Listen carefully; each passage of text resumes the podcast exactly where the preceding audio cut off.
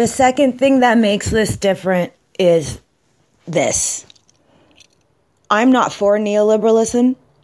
And I think that the majority of Democratic legislators in the Congress, in the uh, House of Representatives and the Senate, are ne- neoliberalists, and I don't like that.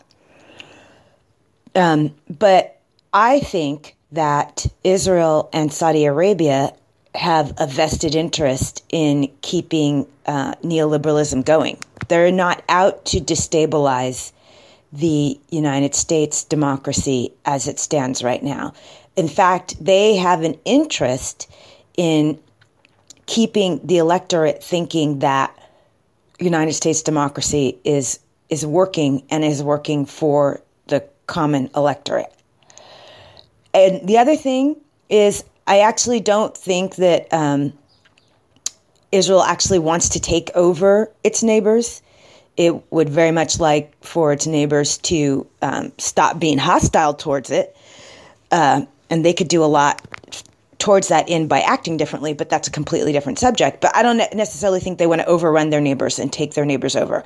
And I don't think Saudi Arabia wants to overrun its neighbors and take its neighbors over. They just want to keep doing what they want to do in their countries, how they want to do it.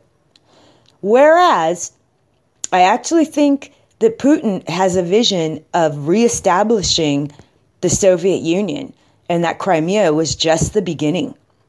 And I think that if his vision isn't acted, it's going to have an incredibly destabilizing um, effect on world politics in a way that could just be a hot war and, and ugly.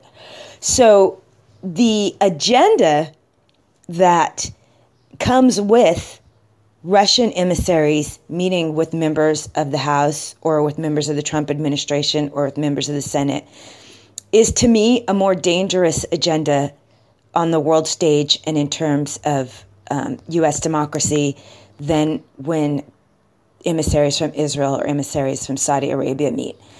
I don't like neoliberalism, but I like the idea of um, the Soviet Union being reestablished through Putin just gra- running over states like he ran over Crimea, I like that less. So that's the those are the differences I would put forth. But the, the question's legitimate.